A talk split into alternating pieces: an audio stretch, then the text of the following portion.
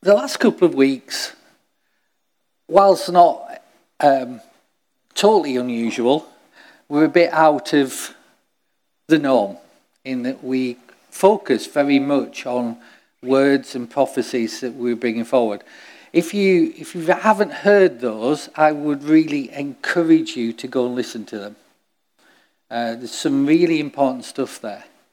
And one of the things that really struck me uh, was the, the little word that Sherry brought last week at the end about upside down evangelism, about reaching those who have fallen away and those who are stuck in their Christianity.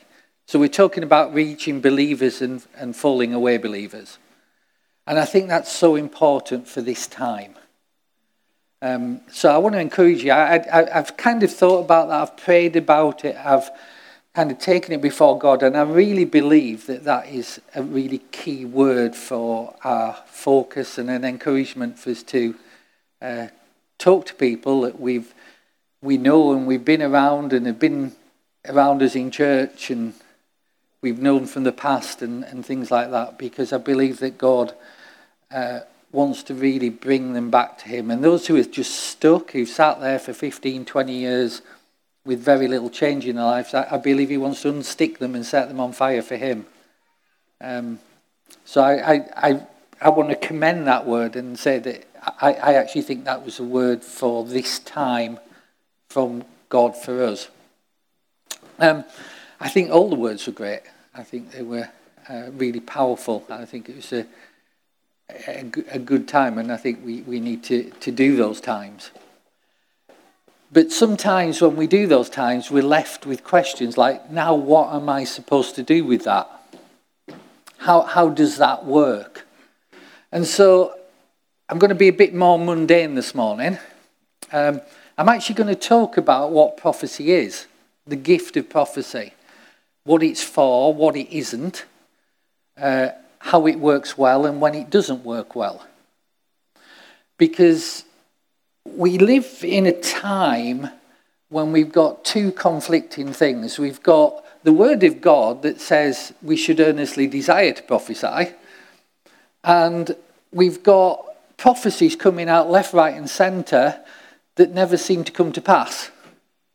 And so we, we have these two things within the body of Christ, and we need to understand uh, how we handle those and how we handle things uh, like the word that I brought last Sunday, like personal words like Esther brought, uh, and so on. What do you do with them, and, and, and what's their status? Because if you don't understand, it can actually make a real mess of your life. What God intended for good can actually uh, get a bit swallowed up and end up for bad. And uh, as we talked about last week, the, the, big, the big thing that Jesus was concerned about and Paul was concerned about in this time that we live in is deception. And so when you're dealing with something that's subjective, like the gift of prophecy, um, then there, there is a wide scope for deception within that. So we need to know how to handle it and what it's about, what it isn't. So that's what I'm going to talk about this morning. Is that okay? I know it's kind of a bit kind of teachy, but it's going to be a bit kind of teachy this morning. So I'll start with the New Testament and then I'll, I'll, I'll quickly go back into the Old. So in the New Testament, prophecy, or the gift of prophecy, is defined as telling something that God has brought to mind. Telling something that God has brought to mind. So that's, that's the New Testament version of prophecy. It's not necessarily, or even mainly, about talking about the future.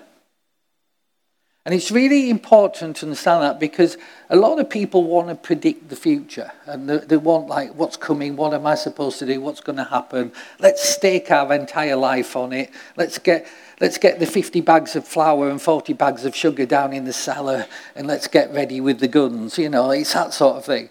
And, and that's not the primary, it's a very minor function of prophecy in the New Testament. And I'll explain why that's very different from what you see with those guys with sackcloth, ashes, loincloths, and out in deserts and all that sort of stuff that you come across in the Old Testament. Um, prophecy has a number of key functions for a new covenant believer. The two primary ones of those are unchanged from the Old Testament, which is to call people back to Jesus or call people back to God and to call them back to holiness. They're the two primary functions of prophecy. And so, prophets in the Old Testament would speak to their generation when their generation was going astray. And then there are other functions of prophecy which are more akin to being used in the church meetings, which there's sometimes difficult to define where this thing called a word of knowledge ends and a, and a prophecy starts. But Jesus said that when we have the Holy Spirit, when the anointing of the Holy Spirit is on us, then the Holy Spirit would take of what Jesus was saying and show it to us. And from that, we minister and we speak. That's the idea of New Testament prophecy. So, let me give you some uh, general guidelines first. This is the most important thing you need to understand this morning. So I put it up front. New Testament prophecy is not the same as Old Testament prophets. If you don't understand that, you are going to get in a mess. And there's a lot of misunderstanding around that, which causes people to act on things that they should just hold in abeyance. And as a result, lots of people have got their lives in messes. Old Testament prophets were chosen by God to carry the responsibility of speaking and writing down the words of God Himself. That's an Old Testament prophet. That's, they, these are the guys that wrote two thirds of this. And, and so, in that office, as a prophet, people like Moses, people like Isaiah, people like Ezekiel, you know, all of them, Jeremiah, and all the minor prophets, they're not minor because they're under four foot tall. They're minor because they're shorter than the other long winded ones. Okay? That's why they're called minor prophets. But all these prophets, they directly spoke the words that God had given them. That's why it became scripture. And so in that office, in a time when the Holy Spirit was not available or resting on everyone, individuals were anointed at particular times to speak the words of God. And so they were entitled to say things like, Thus says the Lord, because it was Him saying it. And, and the words that followed were the very words of God Himself. And so, in the Old Testament, to not follow the words the prophet was speaking or not respond to the words the prophet was speaking was the same as disobeying God and rejecting God Himself. Okay? Now, that's not true for us, and I'm going to explain why that is, and I'm going to show you that. But that's not true for us. But some people still behave like it is true for us, or should be true for us. In the New Testament, there were those who spoke God's words and wrote them down. Those who wrote the New Testament, people like Paul and John and Peter and James and, and, and, and the others. So they write it down. They are not called prophets. In fact, they, they, they're not even referred to as operating in the gift of prophecy. They are called something different. They're called apostles. And so in the New Testament, the apostles, although not having exactly the same status as the Old Testament prophets, were kind of that's akin. And then there were other people in the New Testament who operated in the gift of prophecy within church contexts. But the scripture in the New Testament was written by the apostles, and uh, we're told that that was as the Holy Spirit showed them what to write. But they're not prophets in terms of like the Old Testament.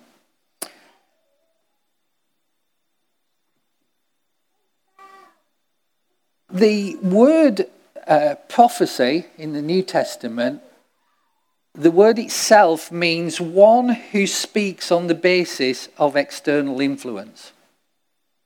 One who speaks on the basis of external influence. In other words, they've, they've sent something or they've heard something or believe they've heard something from God or from the Holy Spirit. And, and that will be under the operation of what Jesus said, which is he'll take of what is mine, of Jesus what I'm saying, and he'll show it to you. He'll tell it to you. That's why it's important that we only do what we see or Jesus shows us to do, and we only speak what Jesus gives us to speak.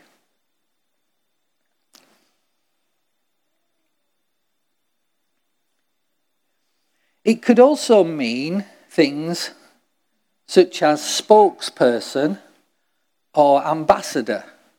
That the word that gets translated prophets. It was also used of spokespeople, ambassadors, and one who has insight or knowledge of a particular situation or season.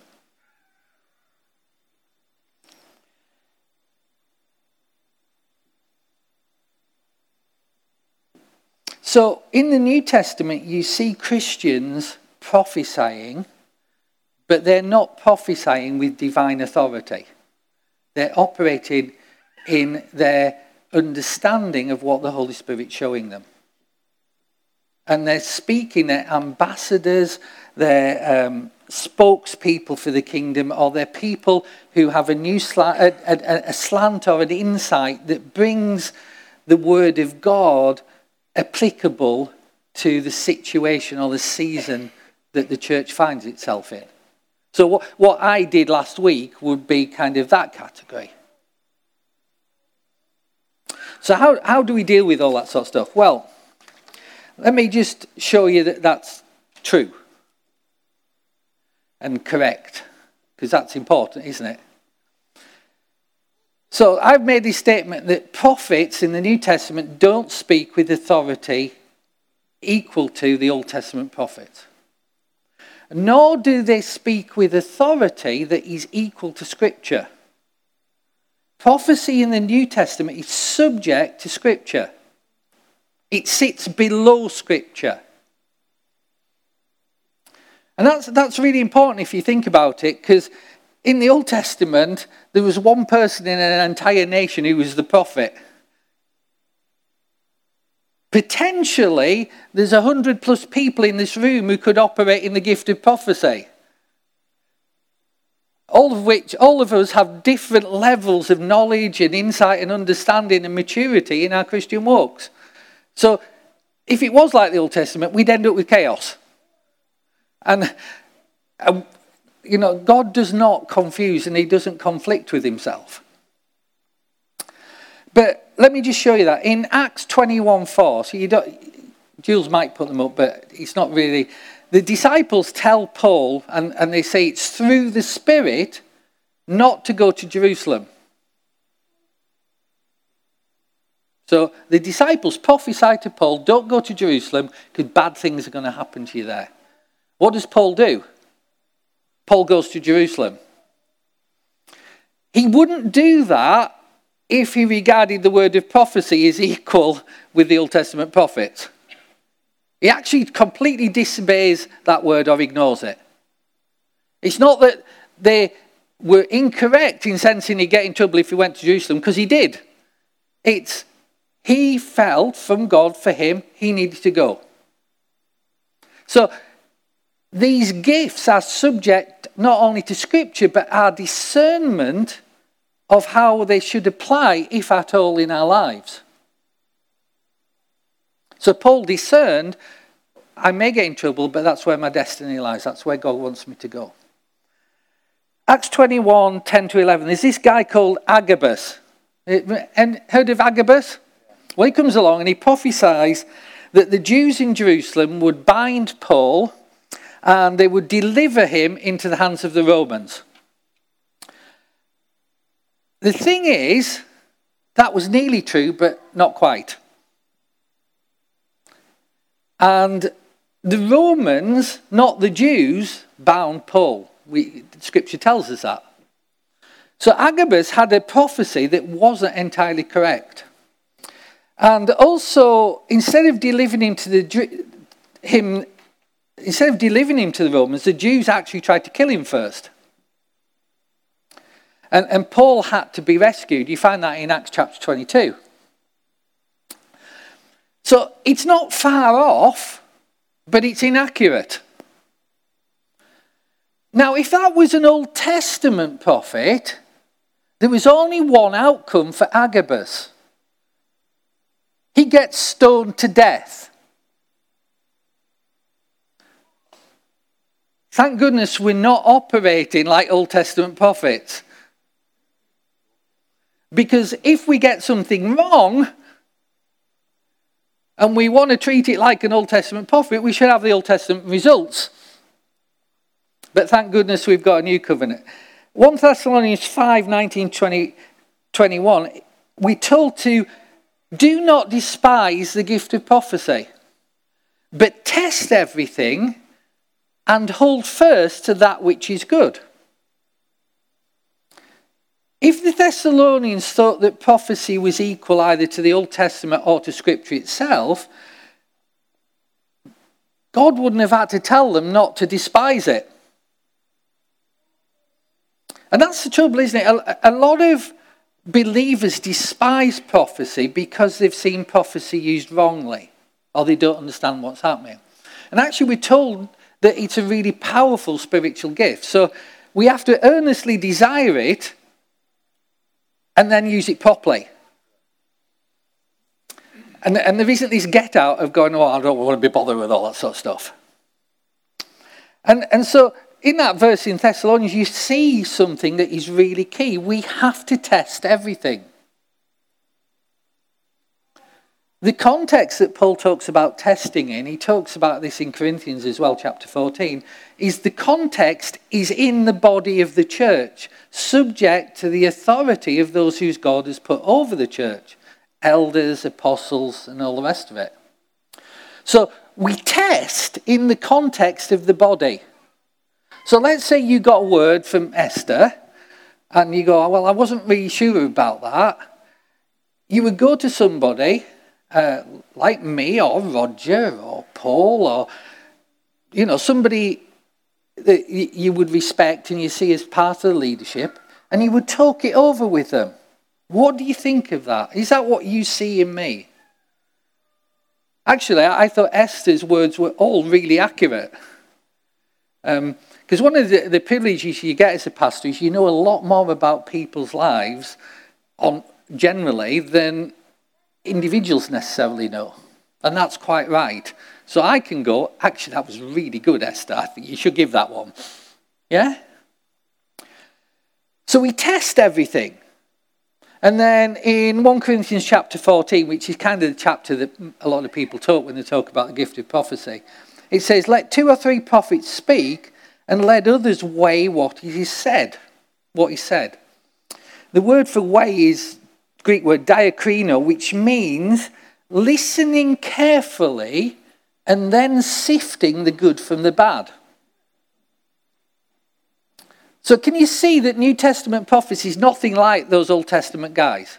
Are we all agreed on that?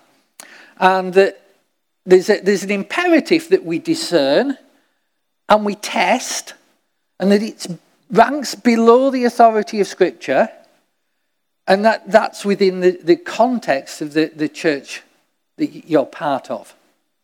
And, and often, kind of a lot of the problems we get with the gift of prophecy is it operates outside church authority. It's not accountable to anybody. We have individual prophetic ministries that aren't part of churches and, and aren't accountable to churches, but just travel around giving prophecies all over the place. And that's a problem because it's very difficult then if you're there, you, you, you're sat, you hear this word, and you go, What am I supposed to do with that? because this gift is meant to operate within a body, not apart from a body. So, how would we describe the gift of prophecy today?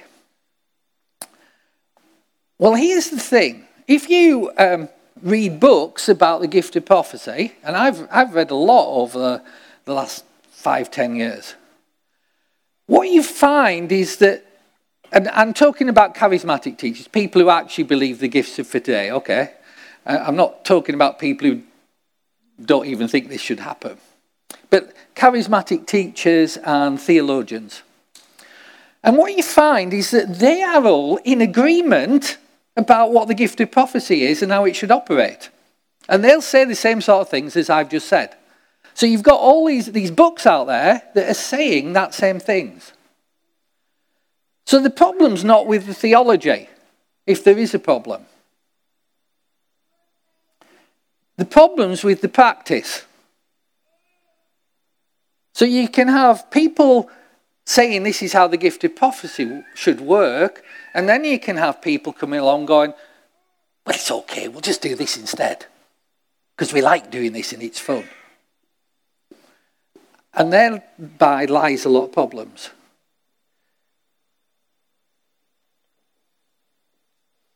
And, you know, when you look at it, there's almost uniform testimony from all sections of the charismatic church and movement that would say, yeah, we agree, prophecy, the gift of prophecy, is imperfect and impure and therefore needs to be treated with caution and tested properly.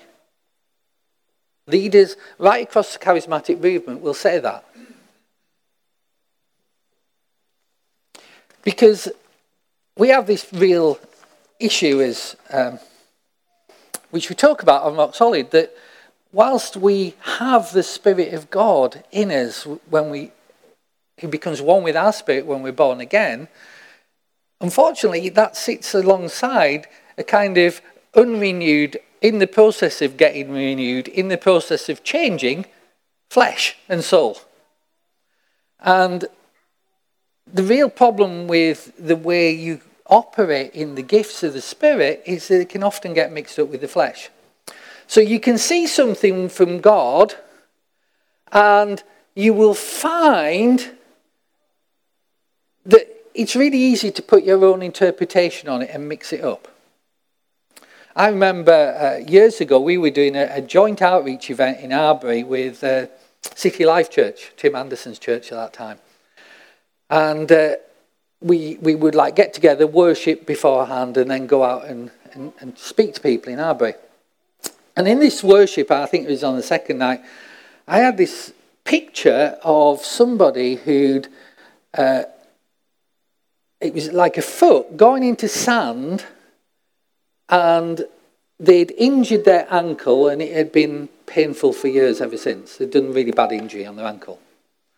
So I, I gave this word and uh, talked about it, and I said, Look, guys, what, so there's somebody here, and you were kind of running along, and you were, I, I think you were long jumping, and you jumped into a, a long jump pit, and your ankle went in wrong, and you were, it was, it was a bad injury, and you've had pain ever since, and God wants to heal that. So I said, come forward, whoever that is. And nobody came forward. Now, you can call that prophecy or you could call it gifts of knowledge as I said, the guide, it's a bit blurred. We don't have enough information in the New Testament to tell when one stops and one starts. Um, but what we can say is there's no gap between the two. So there's nothing to fall down the crack. God's got it covered.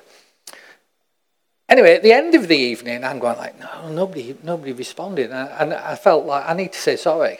Like I, I got that one wrong, and uh, so I did. And, and this guy came forward. He said, I think it was for me. And I said, Right, okay, well, why didn't you respond? And he said, Well, I didn't respond because I didn't do it long jumping, I did it on a beach. So I'd seen the foot going into the sand, interpreted it through my own experience of being involved in athletics, come out with that interpretation. So that was my flesh speaking. I'd added something. And as a result of that, that guy could have got healed two and a half hours earlier than he actually got healed because he did get healed. So it all turned out all right, but sometimes it doesn't turn out all right. And we've got this issue about not mixing the gifts of the Spirit with our flesh. And that's why it's important that these operate within a body, and it's also important that we test them and that they're subject to Scripture.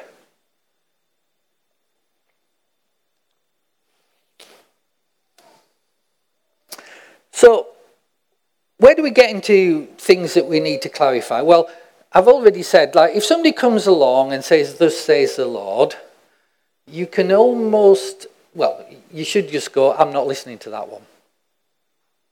Because that's an Old Testament prophet.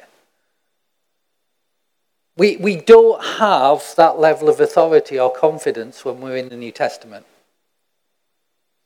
What you can say and what we should be saying is, I sense that the Lord is showing me the following. Or, I had this vision, this is me reporting it, this is what I think it means, but I'm opening up this up to you to have a look at and pray about and see what you think it means. See if you've got a different perspective. That's how New Testament prophecy should, should operate.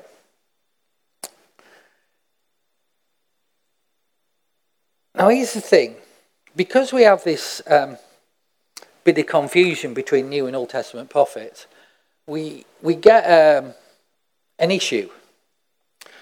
What if they're wrong? As I've said, some of the stuff that we've seen over the years, if you've been in Old Testament or we've been living in Old Testament times, basically there'd be a lot of dead people around who got stoned. Um, thankfully, we don't do that. But if you were going to treat people and who call themselves prophets or have been ordained as prophets or whatever, as if they, they carry this absolute words from God and then they get it wrong and they consistently get it wrong. Like we, we've had so many things where there's dates predicted and this is going to happen by then and it doesn't and then it gets taken down from their website and it doesn't you know like it never happened at some point we should be saying we should not be listening to these guys because honestly some of them are less accurate than you can get by random chance and that's a real problem. Why is it a real problem? It's a real problem because it denigrates the gift of prophecy that we're told to earnestly desire and operate in. And so we, we need a level of discernment in these days that we, we haven't previously operated in. I mean, in, in my own son's life, the, the, the biggest turning point in his walk with Jesus came as a result of somebody giving a prophecy. And it was somebody at a conference that we were sponsoring, and this person talk, stood up and he said, There's a, there's a new wave, it starts here. By next year, this nation will be transformed. There's, there's, there's been a shift in the heavenlies, and God's going to move tremendously in, in the United Kingdom. And my son walked out that meeting and he said, I've heard that so many times and nothing has ever happened, and I don't believe it's going to happen now. I've had it with God. I've had it with you, church people. And this is like a 14 year old, 15 year old. And you can probably tell that between 2012 and now that has not happened. So, what do you do with the person? Do we keep lapping up every time they say things like that? Because we do because sometimes we're just stupid or we're, we're over enthusiastic. But we have this real desire for God to move in our nation, and it, and it kind of like tugs on our heartstrings because I want God to move in this nation. And I want the prophets in this nation to stand up and speak for God and speak in a way that convicts the world around us and calls people back to God's standard and calls the church back to his holiness. But to get, we have to get past this stuff that isn't quite cutting it now for us. And so it's just, a, a, it's a real challenge for us in this time that we're going into.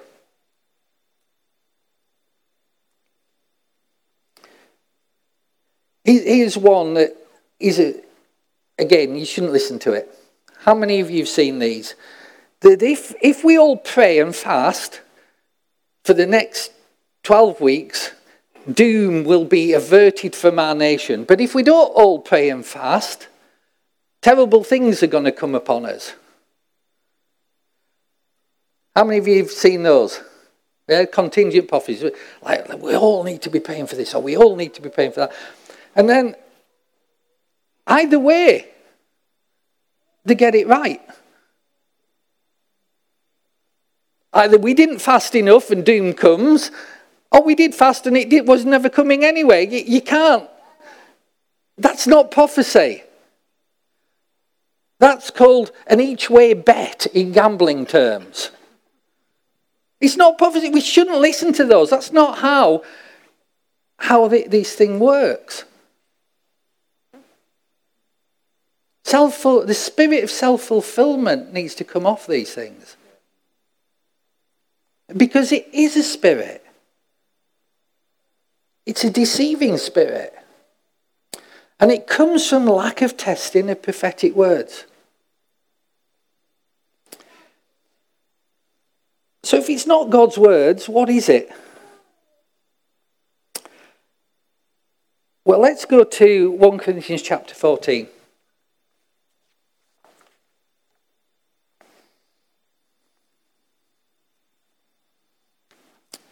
Um, and I'm going to start at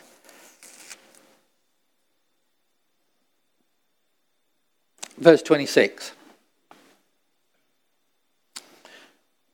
How is it then, brethren, whenever you come together, each of you has a psalm, has a teaching, has a tongue, has a revelation, has an interpretation? But let all things be done for edification. Let me just deal with that verse before I go on.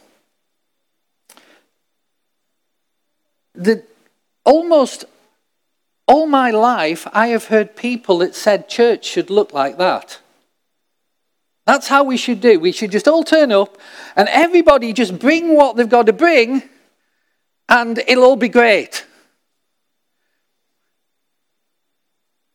That's Paul telling the church, this is what your meetings look like, guys. This is wrong. This is chaos. There's no authority, no testing, no order. And basically, if an unbeliever walks into that, they ain't coming back. This isn't a recipe for a good church meeting. This is a recipe for a bad church meeting. Because it's in the context of Paul talking about the lack of order in the Corinthian church. And he said, That's what your meetings look like, Corinth. And then he goes on and he says, If anyone speaks in a tongue, let there be two or at most three. So don't ban tongues, don't ban prophecy, but Make sure you don't have more than two or three. Like, we've not got 50 people wandering up here. Each in turn, so not getting interrupted, not getting added to before we've had time to think about it, and then let them get interpreted. If there's no interpreter, then everybody shut up because you're not going to get there. My paraphrase. Let him speak to himself and to God. In other words, pray about it. Let two or three prophets speak and let the others judge. Well, that's what we've done for the last two weeks. If anything is revealed to another sits by, let the first one shut up while this one talks. That's Northern translation. For you can all prophesy one by one, uh, that all may learn and all may be encouraged. The spirits of the prophets are subject to the prophets. For God is not the author of confusion, but of peace, as in all the churches of the saints.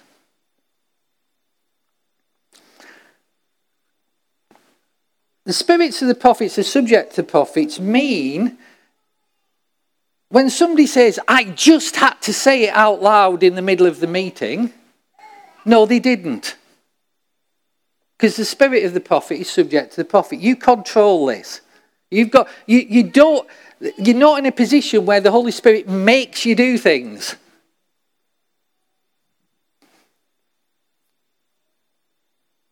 Now, what a lot of people really miss about 1 Corinthians 14, well, 12, 13, and 14, and I've only heard like a couple of people really teach this well, is that in the course of 1 Corinthians 12, 13, and 14, Paul actually talks about three different meetings.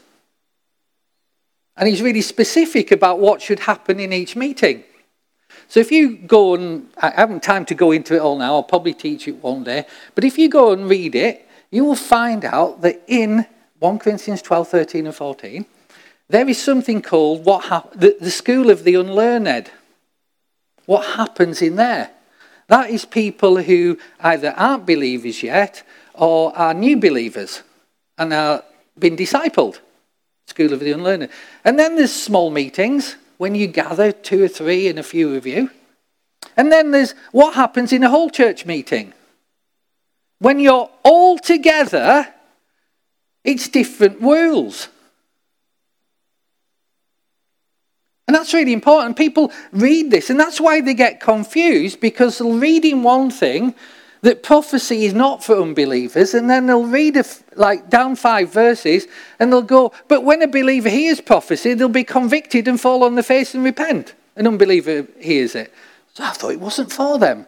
Well, which, which are you in? Are you in the school of the unlearned? Are you in the small gathering? Or are you in the whole church gathering?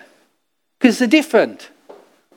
And in the whole church gathering, it, it's important that the, the unbelievers and the immature believers are able to deal with what is going on.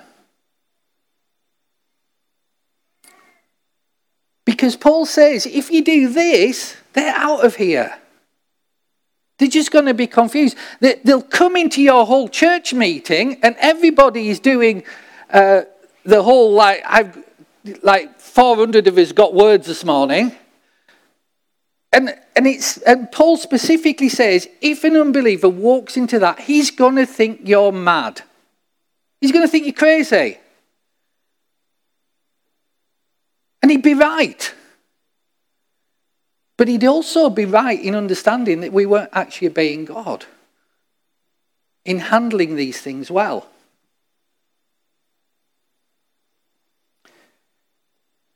So, two or three in order, tested properly. See, I don't have a problem with somebody giving a prophecy on a Sunday morning. But I ask, and we ask, that you go through the lead of the meeting before you go up, and they say, Is this for this morning? Is this for you personally? Is this the right time to bring it in the meeting? Because actually, right now, we're in deep worship. And, and that just going to cut right across it. So, no, we're not bringing that now. And to respect that. Because that brings a way of where prophecy handled correctly then convicts unbelievers who are in that same meeting because they say, man, that was said and then that happened. That's what Paul says happens when it's done in order. Now, I realise that when you talk about these things, we, we kind of tread or kick some sacred cows. And, and unfortunately, that's inevitable. Because in the times we are going into, we can't afford deception anymore. And we can't afford to have our sacred cows that are getting in the way of people who are getting touched by the Holy Spirit and want to come into the kingdom. We need the anointing of God and the presence of God in our meetings. Not wedded to uh, cutting across that because we think we want to bring something. The priority in the meeting is the honouring of God and His presence.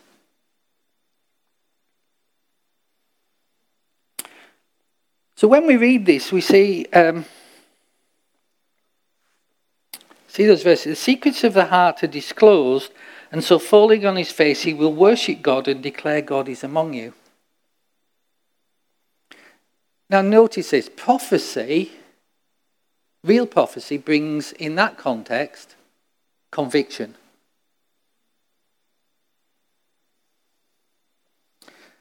And the conviction produces fruit in terms of repentance and worshipping God. It doesn't produce a spectator, oh, that was kind of interesting response. We had a good meeting today. That's why we to earnestly desire the gift of prophecy, because it's very powerful. If what we're experiencing is not very powerful, it's probably got mixed up a bit with the flesh. And, and then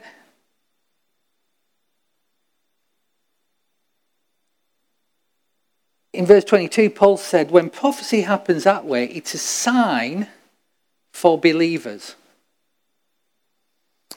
What that means is it's a clear demonstration that God is at work in their midst. And it's an encouragement that builds their faith. Now, here's what I want you to see finally from that verse that it reveals something that is already in the heart of the recipient.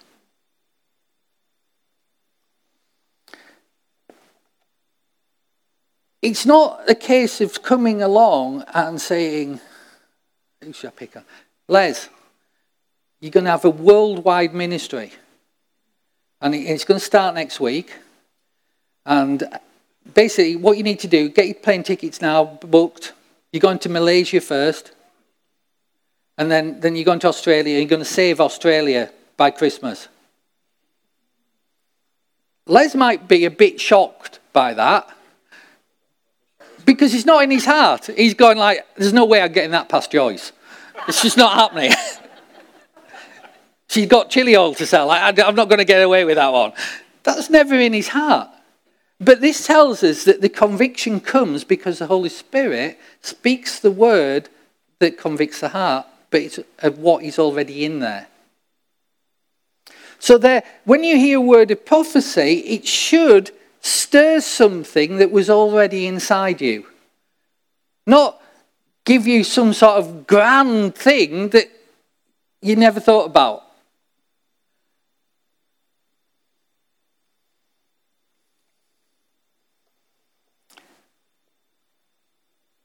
So then you get this question, and I, get this question, which is doesn't that make all this just way, way subjective, and shouldn't we just avoid it totally? No, because we too earnestly desire the gift of prophecy. And actually, there's nothing wrong with subjective. I struggle with subjective because I'm an accountant, so objective numbers and facts work better for me than subjective creativity, creativity things them. But neither is wrong, they're just different. But subjective things you need to handle in a different way to objective things. You can prove whether a mathematical equation is right or wrong. This takes time. This is, this is an unfolding. This is in the dynamic of a living, vital body of believers who are on a mission for Jesus.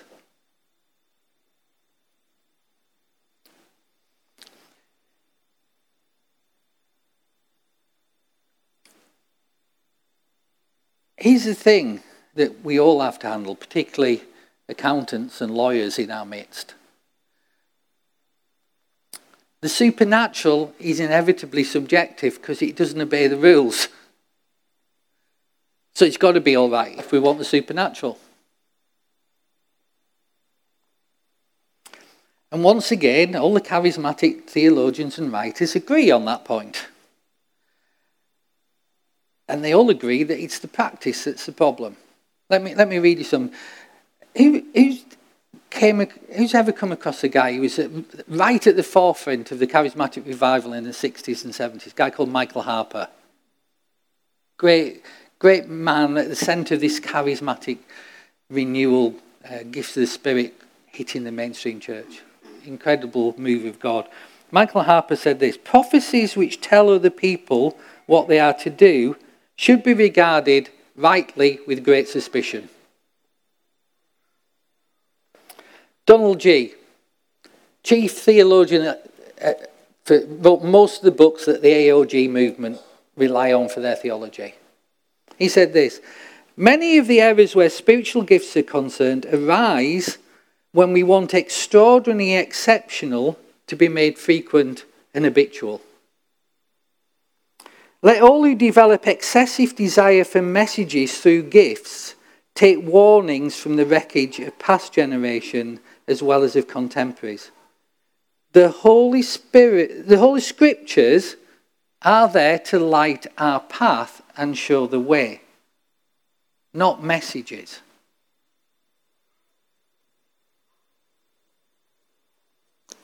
I think, I think that's really key because there's places in the church world where you can just book an appointment and pay for a prophecy.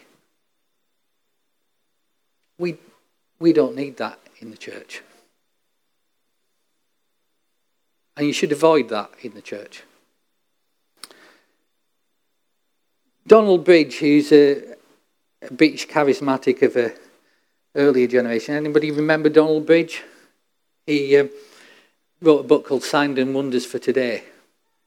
And this is what he said. The Illuminist constantly finds that God tells him to do things.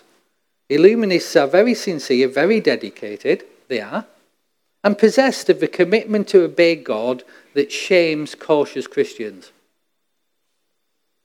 Nevertheless, they walk a dangerous path. Ancestors have trodden it before, always with the same disastrous results. Inner feelings and emotions are subjective, so they need to be subject to Scripture. So where, where do we where do we get with all this? Well, here's something I've seen, and maybe this is why I'm, I'm passionate about this particular thing. Because I, I do think we need a corrective in, in the charismatic body of Christ on this. And that the gifts of prophecy need to be brought back under the authority of Scripture and under the authority of church, rather than self appointed councils and conferences.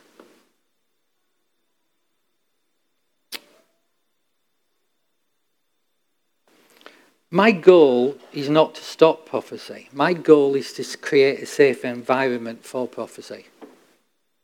The goal is for prophecy. You've got to understand that. But where there's prophecy, there's got to be testing and accountability. So, like I said, I don't have a problem with somebody bringing a word.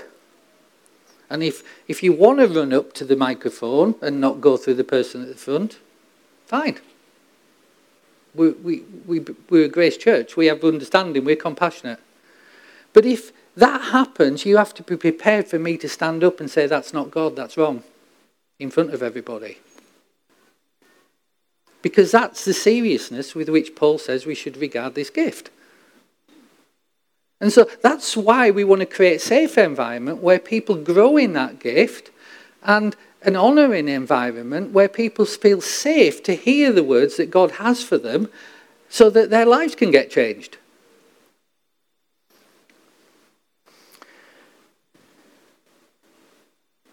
I knew somebody for a long time, and they had uh, three pieces of paper that they took with them most places. The first of those pieces of paper was a prophecy. And it was one of these where they had uh, gone to a meeting in America and they had queued up and they had paid their money and they got before and sat before the prophet and the prophet told them what their life was going to be. The second piece of paper was uh, on a, a particular trip that they took given by somebody in a prophecy conference, again in America, but this person was British. And, and again, it had all sorts of things about it, about what was going to happen in their life. And, and about how they were going to affect nations. Uh, they were going to write stuff that was going to move the, the church worldwide. They were going to reach a young uh, group of believers who would be so set on fire that it would spread like wildfire through that generation. And, and I remember them, and, and they would put these pieces of paper out about once a week, and they would pray over them and thank God that that's what was going to happen to them. And they committed, they, they committed their whole life to seeing that. They, they, they, they just believed this is who they were.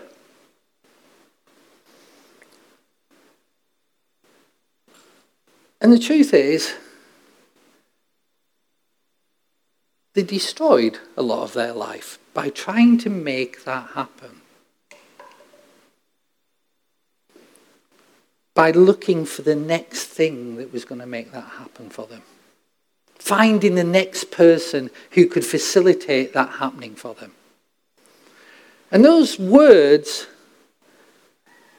carrying the spirit of self fulfillment, became destructive words. That's what we need to guard against because those words were never, ever tested by the body of believers they were part of. They were never discussed. In fact, anybody tried to question any of them, they were told, Who are you? to question what the prophet said to me. Problem is, New Covenant, Old Testament prophet vision. It's not how it works. How's it work in the New Testament? Well, 1 Corinthians helps us again. I'm going to finish with this. This is how it works. Prophecy is for upbuilding, encouragement, and consolation. 1 Corinthians 14:3. Now, that's pretty positive. Prophecy in the body is not for predicting the future generally. It's for understanding the times we live in, yes. But for an individual word of an individual prophecy, it should be upbuilding, encouragement, and consolation. The, the actual word, and this is, that's a bad translation because one of the words is actually edification. And edification includes correction. Because some people will take that and say, well, if you say anything that is corrective, it's not, it can't be a prophetic word. Actually, that's wrong. Um, because one of those is edification and it includes correction. You know, you can't edify somebody without correcting their course. It's not exclusively correction, it's all sorts of things that's in there. So, prophecy isn't telling off or general chastisement. And if you feel you've got a word like that for somebody, what I'd advise you to do is firstly talk to one of the elders in the church and say, I've got this word this is what I think this, it, it's saying, and, and we'll guide you. But your best thing you can do about it is lock yourself in your room and go and pray about it and say, How am I supposed to handle this? I'm going to pray for that person in the light of what you've just shown me, Jesus.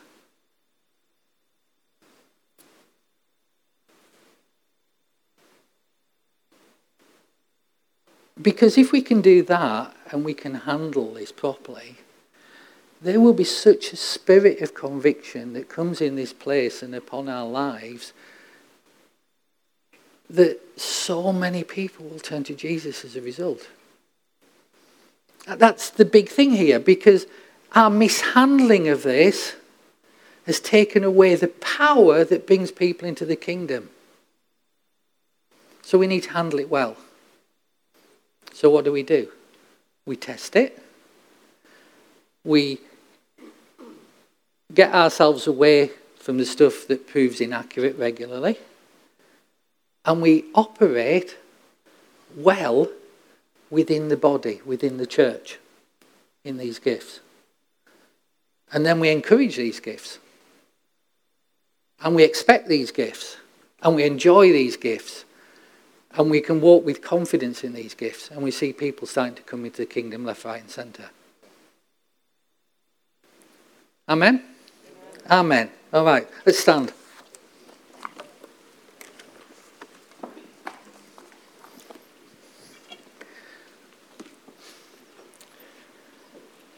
Father, I thank you. I thank you that you took the time in your word to tell us about how we were supposed to not just receive the gifts and desire the gifts, but how we should handle them. And I thank you, Lord. I thank you particularly that we are not in the time of the Old Testament prophets, but that we are in the New Testament, where the Spirit rests upon every believer to some measure. And I ask you, Lord, to increase that measure.